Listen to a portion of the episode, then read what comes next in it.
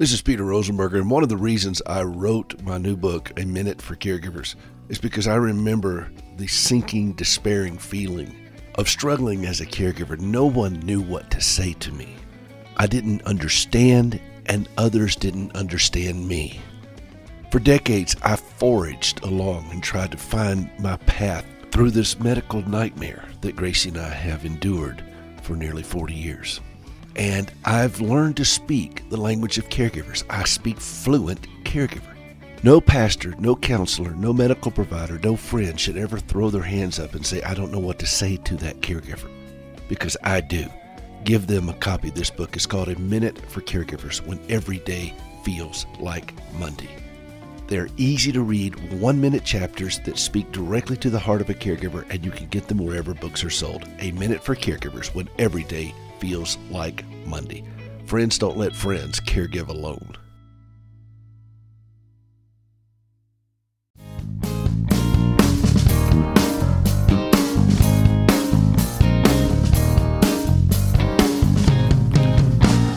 Welcome back to Hope for the Caregiver. This is Peter Rosenberger. Glad to have you with us. HopeForTheCaregiver.com. HopeForTheCaregiver.com. All right, I want to pivot just a little bit.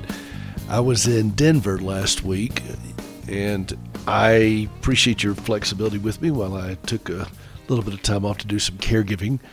Of course, this audience understands that profoundly. While we're down there, we met with two different surgical groups last year, Gracie had several operations, and one of them was the large one she had on her back, where they had to go in and reposition her spine uh, because she had developed what they call flat back syndrome. She didn't have any curvature to her spine, and therefore she was bent over about 45 degrees. It was a big, big, big surgery. She also had to have a follow up surgery to that, which because of a, a post op infection, and then we started the recovery process. She also had to have a screw taken out of her left femur, where she broke her leg. She fell and broke her leg a year and a half ago, and not the part I can fix with duct tape and pliers, but it's uh, you know, it was right above the where her her knee, right above where uh, her prosthesis hits, and she twisted and fell, and it's just one of those kind of things. I mean, Gracie has lived a pretty active life as an amputee. I mean, she's been snow skiing and horseback riding and four wheeling and snowmobiling and everything else. But this is one of those kind of freak things. So they flew her to Billings. They fixed this, but the screw they put in there to anchor that rod in the femur was too long. And when she wore a prosthesis, it was too tight. And it was pinching her, it was stabbing her. It was pretty uncomfortable. So she couldn't walk very well. So we had that taken out in Denver from an ortho group down there, and, and everything was good. I told Gracie, said, We got to fix that flat tire. So we fixed that, and uh, well, I didn't fix it, but I got her down there, and they gave they signed off, said, "Look, it's all healed up." Now, you know the recovery process. You still have to kind of work it, physical therapy and so forth. We understand that. The neurosurgeon, however, looking at her back, the disc above where the fusion stopped is collapsing, and it's causing quite a bit of pain.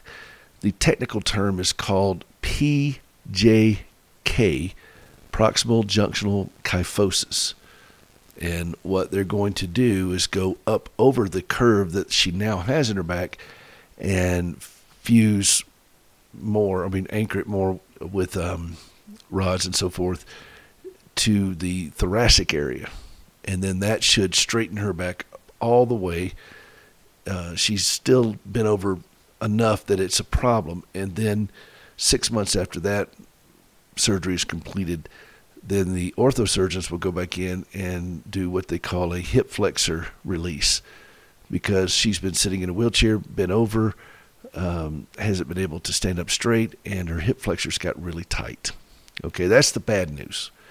All of that is happening, and I wanted to give you all that update because that's going to involve me being in and out quite a bit over the next several months. The good news is the surgeon, the neurosurgeon told us this look, this is a complication that comes for about 20% of the patients that have the kind of surgery that Gracie did last January.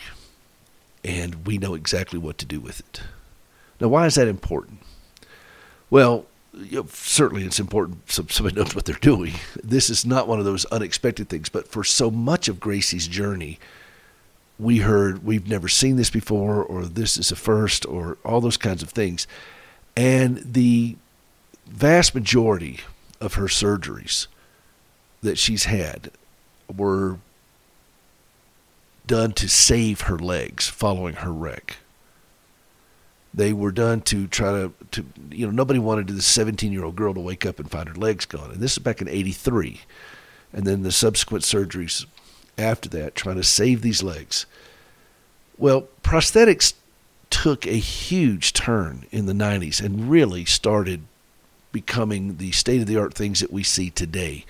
When she lost her right leg, um, she started off with this thing called a flex foot that was you know brand new where you had this this energy storing carbon fiber feet and so forth nowadays that protocol would probably be a lot different the advancements in prosthetics are such that removing a terribly damaged limb that really is beyond repair um, doesn't have quite the same impact because of prosthetics, you can get back up and start living a pretty functional life.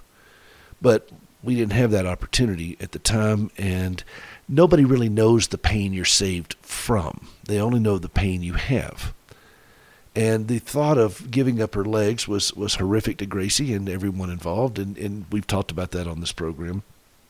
But there was this mindset, a philosophical mindset of let's try this, let's try this, let's try this, let's try this. And in the process, Gracie is in the shape she's in today because of a lot of that. I'm not placing blame on surgeons, Gracie, me, or anybody else. I'm just saying this is what it is. Hindsight is always 2020. So what have we learned from this? Well, I've come to understand that when it comes to caring for Gracie, the plan of care has to be partnered with the philosophy of care. Now, let me explain. Gracie is in chronic pain. She has severe pain all the time. Not a day without it since 1983. She can get out of pain today, right now, but she would be so sedated or so anesthetized or so numb that she couldn't function. So you have to have a philosophy. Okay, what is the goal here? Is the goal to get her out of pain? Well, that's not possible and have any kind of meaningful life. So she has to learn to cope with the pain and deal with it. That's the philosophy part of this. How do I do this? Well, the same thing with surgical approach with her. And she's had so many of them, and we've been to this well. She's an orthopedic train wreck. And so, and that's not my words. Those are she's at the far end of complex orthopedic trauma. And so you have to have a philosophical approach to this. Okay, what is the best thing to do overall for Gracie, the wholeness of the person? And so when I had this conversation with the neurosurgeon, I was very encouraged that he was thinking the same way. That we don't just try something, that we have this thing mapped out before she ever shows up at the hospital. Okay, so that's, I mean, as as much as possible. I mean, you, there's always something that can go awry, but you're not just hoping for the best. You're going in there with a very detailed plan of this is exactly what we're going to do. So when they took that screw out of her femur, they knew exactly what to do and how to get it done and what to expect. It was it was all laid out. This was not, you know, we're going to try this. So that's the approach we're taking with this. Now we can look back over our life, and I think this is where we as caregivers can can identify, and we spend a lot of time here. Quite truthfully, we're hoping for a better past. You know, you ever felt like that? That you're hoping for a better past, but the past is what it is. It's happened. Here's where we are. Here's what's happened. Now, what are we going to do about it? And we can sit there and commiserate over the trauma. We can sit there and and just weep and gnash our teeth and by the waters of Babylon we sat down and wept kind of thing. We can do that or we can set our face forward like flint and just say, you know, this is where we are going. We know where we've been. We know what's happened. And we see it for what it is. We accept it for what it is. We don't agree with it. We don't have to like it. We're not required to like it. But accepting it is the hardest part for us sometimes as human beings. I think that's part of the human condition. And now we're going to have tears about this. You and I both know this. All right? We got tears aplenty. And it will be hard and it will be difficult and painful. Certainly for Gracie and for me as well.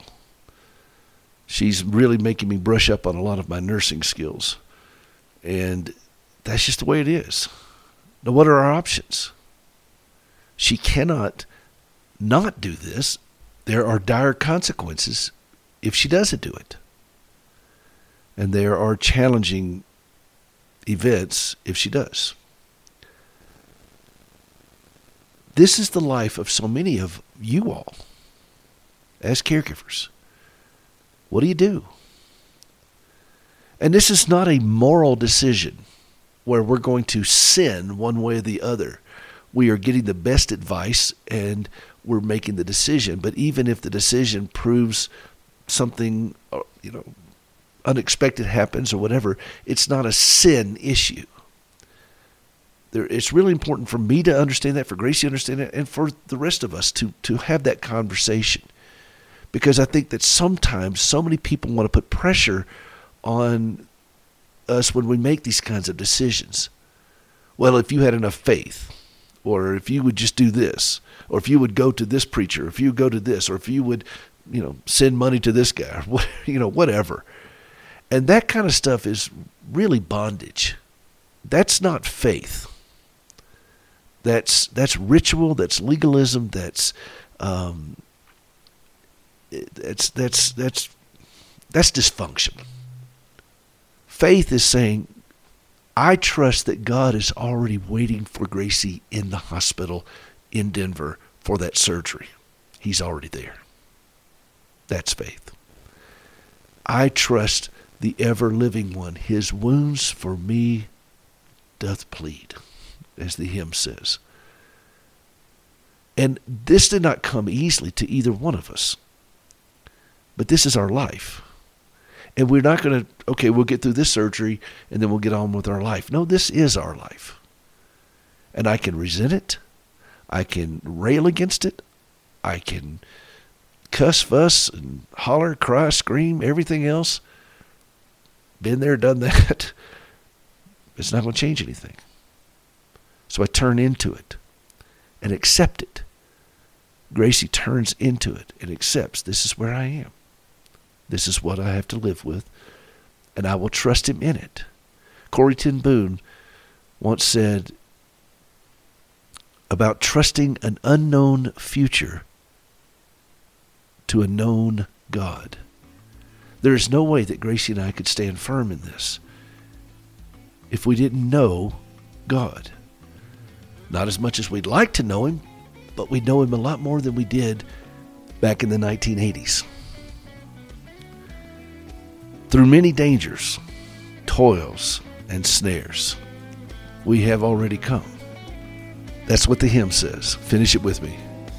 'Twas grace that brought us thus far, and grace will lead Gracie home. This is Peter Rosenberger. This is Hope for the Caregiver. We'll be right back.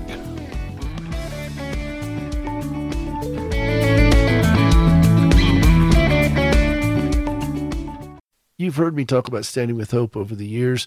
This is the prosthetic limb ministry that Gracie envisioned after losing both of her legs. Part of that outreach is our prosthetic limb recycling program. Did you know that prosthetic limbs can be recycled? No kidding.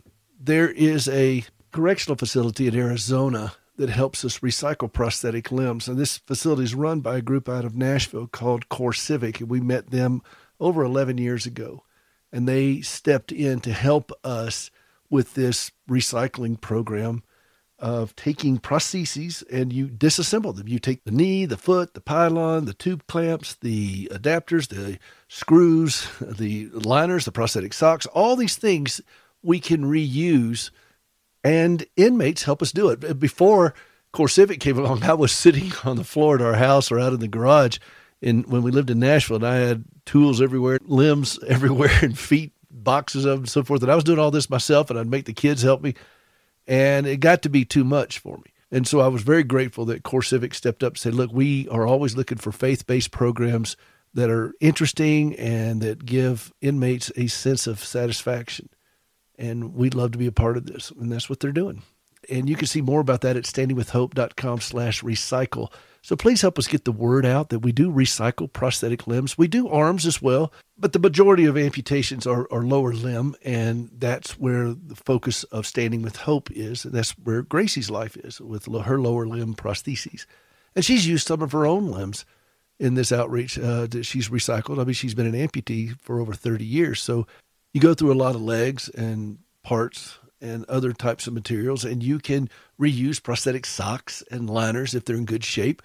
All of this helps give the gift that keeps on walking, and it goes to this prison in Arizona where uh, it's such an extraordinary ministry. Think with that inmates volunteering for this, they want to do it, and they've had uh, amazing times with it. And I've had very moving conversation with the inmates that work in this program.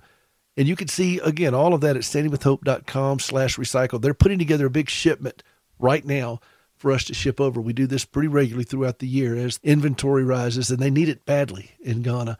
So please uh, go out to standingwithhope.com slash recycle and get the word out and help us do more. If you want to offset some of the shipping, you can always go to the giving page and be a part of what we're doing there. We're purchasing material in Ghana that they have to use that can't be recycled. We're shipping over stuff that can be. And we're doing all of this to lift others up and to point them to Christ. And that's the whole purpose of everything that we do. And that is why Gracie and I continue to be standing with hope. Standingwithhope.com. Take my hand.